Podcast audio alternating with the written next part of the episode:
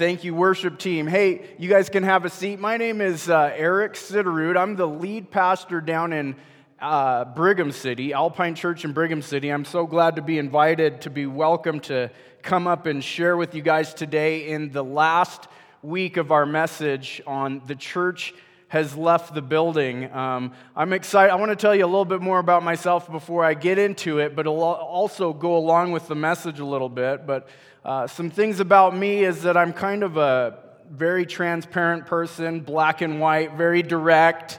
You know, I sometimes offend people because I, I just kind of tell it how it is often. And, uh, and, and the person I probably offend the most in my life is my wife. Uh, she's going to be up here in the second service, but she knows I'm talking about her. But I, I offend her often, and uh, but one of the things that I think uh, about myself is that I'm the humblest guy I know because I can, because I can um, use my words very well when I'm ready to say sorry or repent. I, I've, I've always thought that I'm like, I'm quick to say sorry, I'm quick to own up to everything that I've done, and I, I make a detailed list, and I'm like, okay, I've said sorry and I've spelled it out for you. What else do you need from me after I've offended you? And, and she's not really all about the words, but she's more about the action, right? She, she wants to see my humility played out in how I change, you know, how my behavior changes.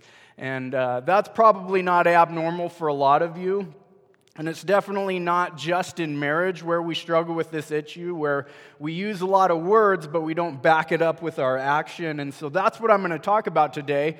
In the early uh, Christian church, they thought it was important to back up the message with action. So we've been talking about how there's a, the essential message and mission, which is the message of the gospel of Jesus and the truth about him, and how they were to go to take it to the ends of the earth. And, and that's great, and I still think that's the most important thing. But uh, maybe you're here today, and maybe you're not even a Christian yet, and you're wondering, you know, why do these people think that their message just comes through so clearly and that I want to just receive it, right? And maybe you're a Christian here today, and you're thinking, how come these guys just don't get it? I've shared it so many times. I've invited them to church and they just don't come. Why doesn't the world understand the message of Christianity? Well, that's going to bring us to our, our next slide or our, our, our point here today, which is the essential service loving those in need. We've, we've said that it's essential to have a message, a mission. The Bible is essential to guide us in that. But now we're talking about loving people in need so that we can share the message, so they'll be open to hear God's word. Because I think a lot of people are sick of hearing people just talk and not seeing people put it into action. And I think the early church, as we get into the book of Acts, that's what we've been looking at in this series, as we get into that, we'll see how the early church thought it was very important to not just share words, but to live it out in their lifestyle and prove our love and prove our faith by loving others and helping the poor and the powerless and the people that, that don't necessarily get to be able to do all the, the things that we all get to do. Uh, going to find the outcast and reaching out to them, meeting people's needs. That's what the first century church was all about. And so we're going to look at Acts chapter 3. So if you have your Bibles or your Bible apps, pull up Acts chapter 3. We'll be in verses 1 through 11. But I also have the verses up on the screen here. We're going to read through these. We've already been through this story, but in a different way. Uh, a few weeks ago, we talked about how the Word was the foundation. Uh, but this is the thing that sets up that story because after this, Peter ends up sharing the message after doing something very practical for this person's needs. So here we are, Acts chapter 3. Peter and John went to the temple one afternoon to take part in the three o'clock prayer service. As they approached the temple, a man lame from birth was being carried in. Each day he was put beside the temple gate, the one called the Beautiful Gate, so he could beg from the people going into the temple. When he saw Peter and John about to enter, he asked them for some money. Peter and John looked at him intently, and Peter said, Look at us. The lame man looked at them eagerly, expecting some money. But Peter said, I don't have any silver or gold for you, but I'll give you what I have. In the name of Jesus Christ, the Nazarene, get up and walk. Then Peter took the lame man by the right hand and helped him up. And as he did, the man's feet and ankles were instantly healed and strengthened. He jumped up, stood on his feet, and began to walk. Then, walking, leaping, and praising God, he went into the temple with them, and all the people saw him walking and heard him praising God. When, when they realized he was the lame beggar they had seen so often at the beautiful gate, they were absolutely astounded. They all rushed out in amazement to Solomon's colonnade where the man was holding tightly to Peter and John. so I want to jump right into these verses and get right to my point here. We're going to walk through these verses a little bit, but my first point is this that the early church was committed to helping the poor and the powerless. Okay, we see this as they're walking into a prayer meeting and they see a man asking for alms. He's been uh, basically paralyzed for his entire life and he's asking for money because his economic situation, right? If he's paralyzed, can't really make money. They didn't have probably a democracy like we have where we take care of a lot of people with our taxes and stuff. But he's sitting outside of this, the, the temple area asking for money. And Peter and John, what did they do? They, they zero in on him when he asks. And so oftentimes for us, and I'm just going to be honest about myself, is sometimes uh, we pull up to a stop sign and there's someone asking for money on the corner. And I don't know if you're anything like me, but sometimes that's an uncomfortable moment where you're like, you know, trying to, you just hoping the person in front of you would please just drive off so I, I don't have to feel uncomfortable here. You try not to look at them a little bit, right? I mean, I'm just being real, being honest. That happens sometimes. I'm not saying I do that all the time, but Peter and John, they zero in on the guy as they're walking in. Like some of us would be like, uh, oh, I'm, I'm late to my prayer meeting. I can't stop and talk to that guy. I really want to but I've got a Bible study to go to. And, and so uh, Peter and John, they walk in, or, or they walk up to him and they say, You know, I don't have any money, but what I do have, I give you in the name of Jesus. They heal this guy. Okay, so they didn't give him money, but what they did would have been better than any temporary little bit of funds that they could give him because they were actually healing his, his way to actually make money. So now, after him being healed, his economic status would have changed forever. Now he can go out and work for himself. And they did it in the name of Jesus. They didn't just do something nice for him and leave but they said in the name of Jesus Christ. And that's really, you know, what it means when you say something like a prayer or whatever in Jesus' name. It's not like a quick little, like, okay, seal this prayer up, Jesus, and you'll only hear it if I say in Jesus' name. But really, what that means is, in accordance with your will, I pray, you know. And so, in the name of Jesus, he wants you to be healed so that your life can be changed. That's what he, they give to him. And there's so many examples of this in the New Testament where the early church cares about the poor and the powerless. Let's look at this next verse here uh, in Acts 4:34. It says, "There were no needy people among them, because those who owned land or houses would sell them and bring the money to the apostles to give to those in need." What's going on here is that he's talking about among them, okay? They're talking about inside the church. So it's not always about taking care of people's needs outside of the church, but the Bible is actually very clear about it says, especially to those in the household of faith.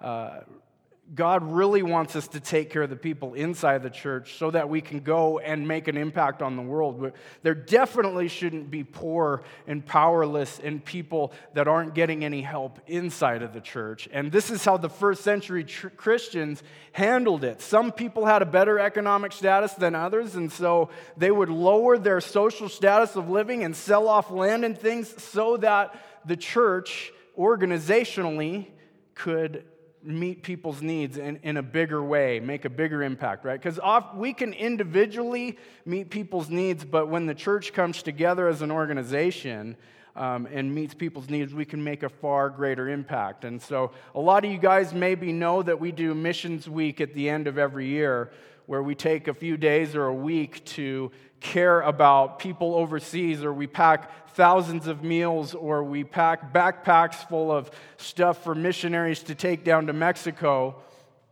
And oftentimes, this is the same thing when we, when we say give above and beyond to this cause. It's so that we can come together, kind of like what's going on in Acts chapter 4, so that we can come together and do something greater than just one person can. And that's the job of the church, is to be able to come together and care about the poor and the powerless. But it's not just organizationally, there's also a personal example of that uh, in Acts chapter 9 there was a believer in Joppa named Tabitha, which means in Greek Dorcas.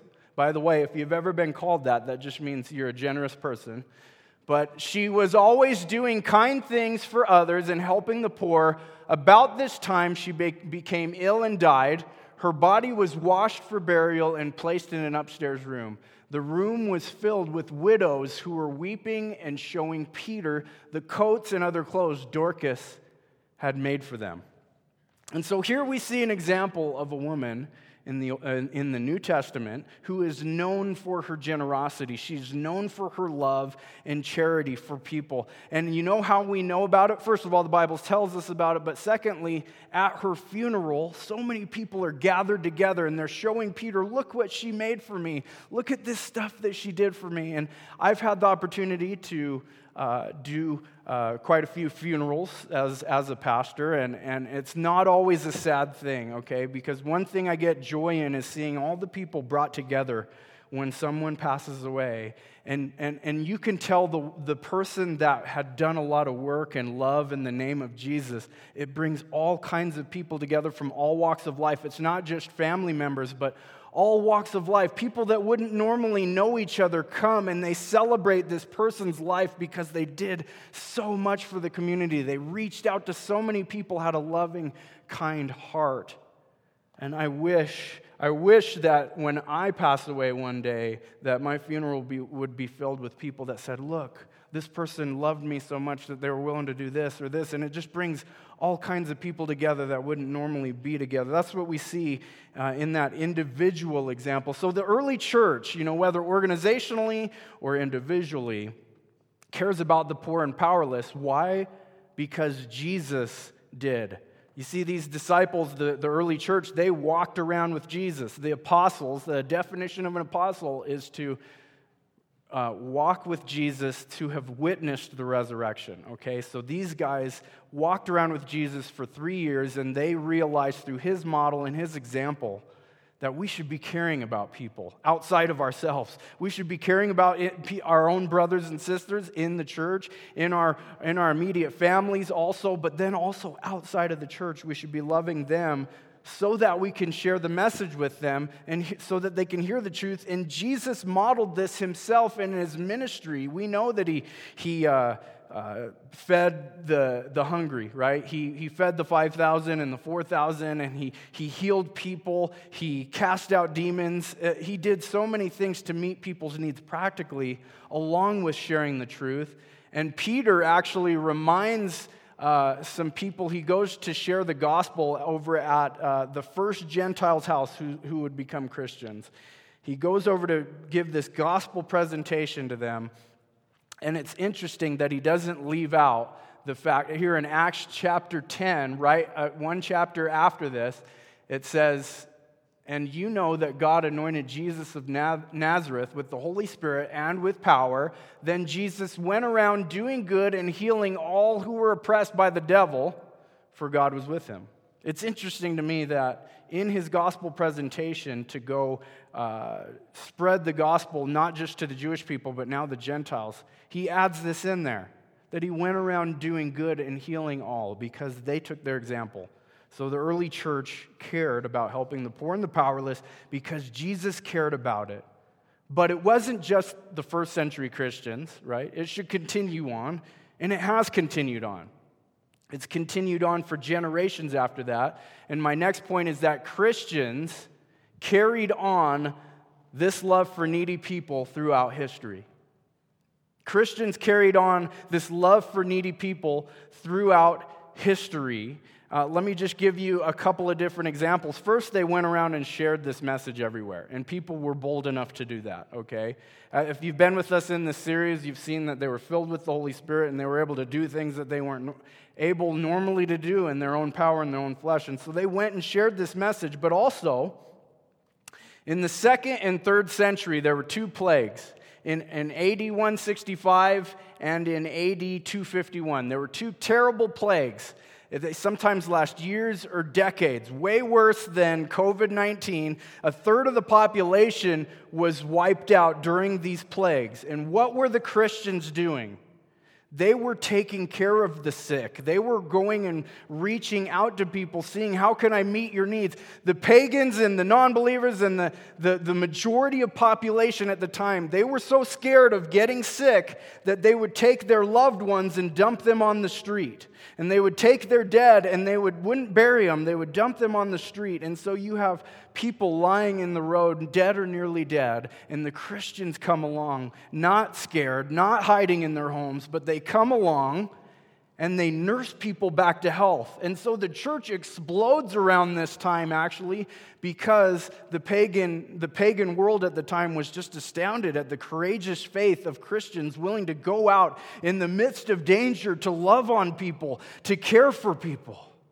And here's what the historian uh, Will Durant wrote about this in his book called uh, History of Civilization. He says, Never had the world seen such a dispensation of alms as was now organized by the church. She helped widows, orphans, the sick or infirm, prisoners, victims of natural catastrophes.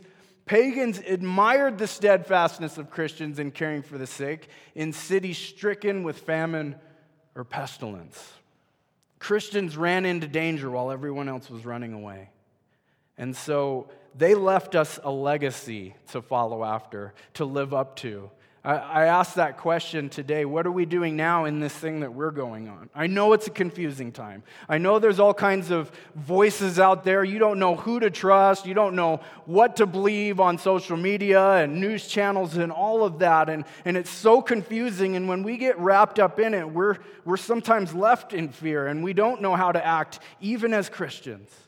But these guys modeled it for us that they cared about loving people, needy people. Okay, so for us, I believe the church can grow just like they blew up and grew because, first of all, they took care of their own. And so the health of their own people was was able to make it through these plagues, but then they also took care of people, the needy outside of the church as well. And people started saying, wow, they're not hypocrites. They're putting their words into action. They really do have courageous faith, and they actually love without wanting anything in return. And actually, they might experience consequences for going and loving people. How much is that like Jesus? Just ask yourself that question. Imagine him on the cross and all he did for us and all he suffered for us the risks he took for us in order for us to be healthy and saved. And so, by all means, right?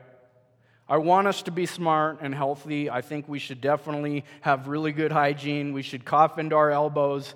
Whether it's we're in a pandemic or not, you should probably cough into your elbow. And you know, we should we should be smart. We should do elbow and fist bumps or whatever for a while.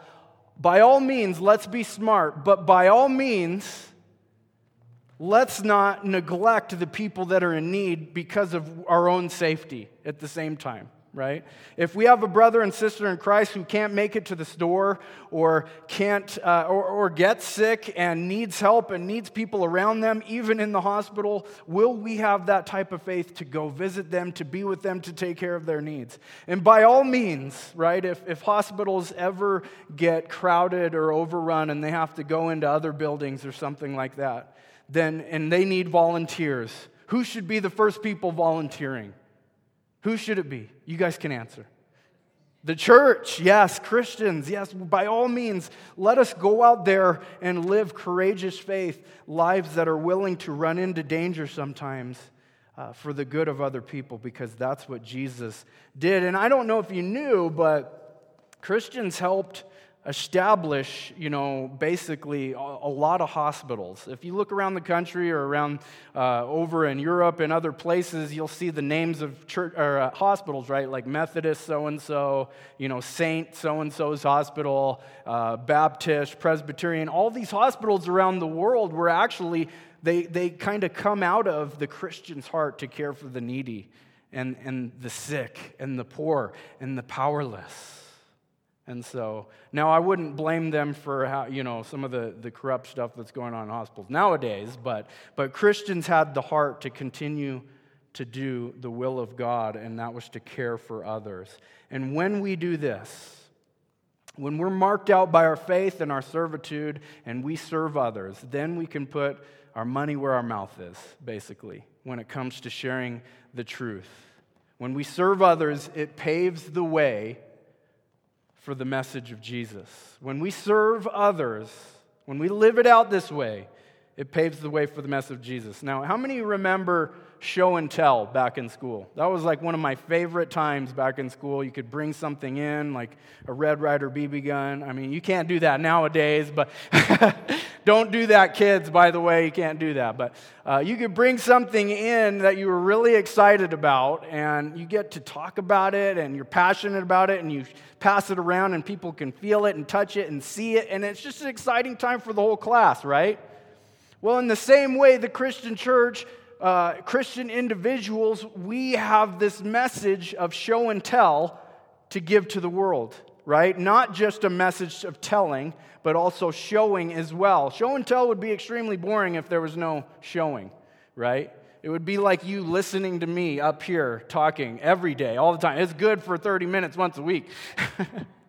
but show and tell uh, would be boring if it was all tell and no show. And in the same way, I think sometimes the Christian is all talk and no action. Sometimes the church is all about telling and, and sometimes, honestly, there are people that won't even tell, but we should be about both telling and showing the love of Jesus.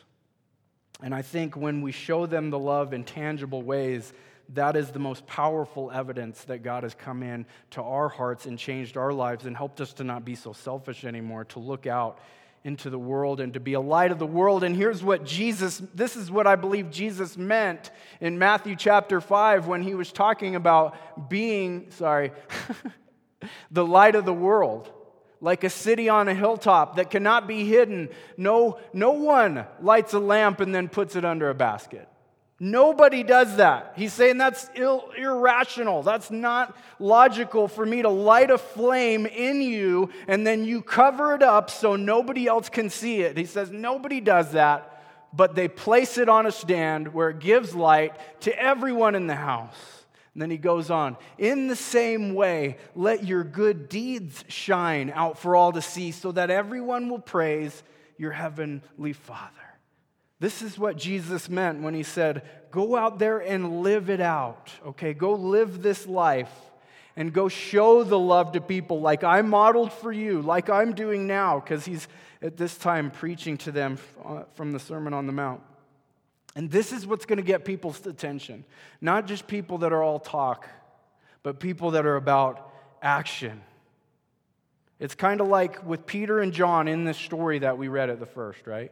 It said the guy got up and went into church with them afterwards, but, but they met his need first. They healed the guy, okay? And so now he was willing to get up and go to church. It's like, you know, it's like gardening, right? You sometimes have to break down the soil a little bit, give it some nutrients, make it healthy, then plant the seed, and then you have something healthy grow. That's the same thing that happens when we share the message of Jesus. Sometimes we got to just maybe shut our mouths for a moment and go over to their house and help them out. Show up with something, right? Show up with something that, that, that can help them. Like, how many of us have invited people to church so many times and we're like, I wonder why they haven't come yet? And my question is Have you ever had them over for dinner? Have you ever asked them if you could help them outside of just speaking at them? And I think that's the heart of what Jesus is trying to get at. So for us, what can we do to help people notice God? First of all, let's be like Peter and John, not walk right past people.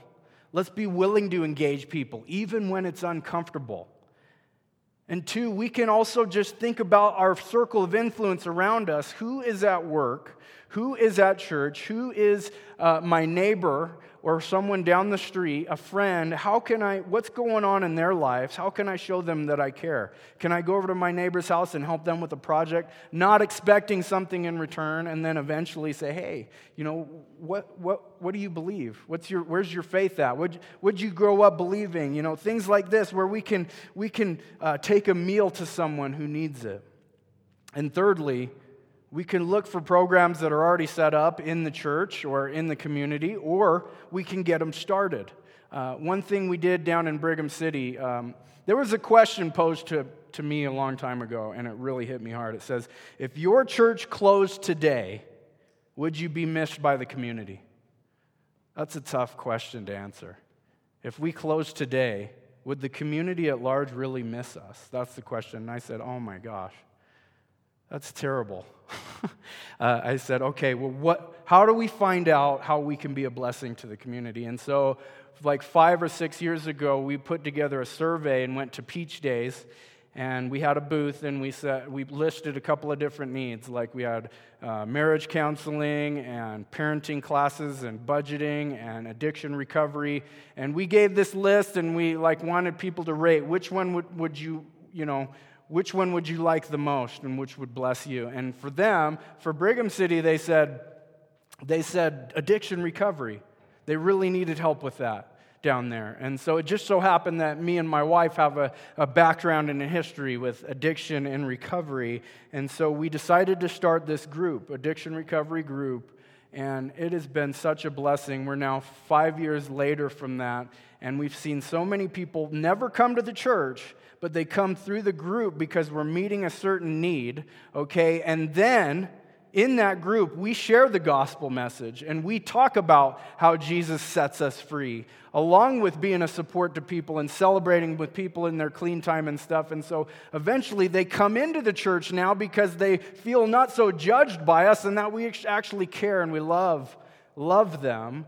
And now, now in Brigham, we've got a lot of guys that are uh, recovering addicts that are not, not just serving, but leading ministries. And it's just such a blessing to see. And, and so, uh, but that's, you know, not the only way. That's just an example that we've used. We still need to grow in this as a church. We really do. I mean, if I can be quite honest and transparent, I believe Alpine Church as a whole needs to grow in the ministry of caring and loving uh, people outside of the church. And we want to do that, and we're trying, okay? But maybe you guys already have stuff going on here that you're, you're involved in or you've heard about. Like, I know there's a food pantry and, and, and other things. I mean, I've heard that you guys have wanted to start certain things, like maybe a recovery group, and maybe you've heard of Alpine Cares ministry that we have. And I have a quick video about that that I wanted to show you if that's something that you're interested in.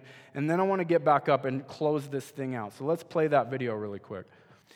So I know you guys, how many have heard of or worked with that ministry before up here? A few of us, yeah. And, and just so you know, I mean, we're a multi site church, and so sometimes it's hard to get these centrally organized things out and around to these uh, the churches that are out here. So I'm in the box elder, and uh, me and John, you know, we're always like, we need more stuff up here, right? And so, but we can't always be waiting for the church to start things too, right? Like, God gifted his people. You guys, right here, if you're a believer in Jesus, maybe. Maybe you have a desire or a passion for this, or maybe a newfound one that's just coming right now where you, I just really want to help people. And sometimes we have this excuse like, well, Alpine Church isn't starting anything and making it easy for me, so I just can't do anything until they, they tell me what to do. But we can actually, I, I, would, I would challenge you if there's something that you feel like should be started, or you want to help get something going, or you have some connections to get something going, then please pray about that and bring it to John and bring it to your leaders and just talk about how we can be a blessing to the community. Now, I want to say one last thing. If you are not a Christian here today and um, you haven't considered this Jesus because it's all been about talk. And I hope, I hope that through today that you've, you've heard that we care more about just sharing words, but we want to love and practi- practical, tangible ways. And so, you know, one thing about Jesus is, is that even though we're imperfect, and we don't always do what we say we're going to do. Jesus did what he said he was going to do. God didn't just drop the Bible from heaven and say, Follow those words and I'll see at the end. No, he says, You know what? I'm going to send my word down there. His name is Jesus. That John chapter 1 says he is the word. He, word made flesh. He comes down, the Son of God, and he took care of our needs and he, he met with needy people and he did miracles and he healed people. But ultimately, he took care of our most important need. His whole mission in life was to go and to die on the cross to be the sacrifice for your sins, my sins. Every time we've, we've gone against God or done that thing we didn't want to do, every time we've um, done something that we know that we shouldn't have, okay, He came and He died on the cross for our sins so that now we can be made right with God. We don't have to feel that guilt and that shame anymore. And if that's you today and you want to respond to that message, I would love to talk with you. We'll have pastors and leaders up front to pray with you before we go. God, would you guys pray with me?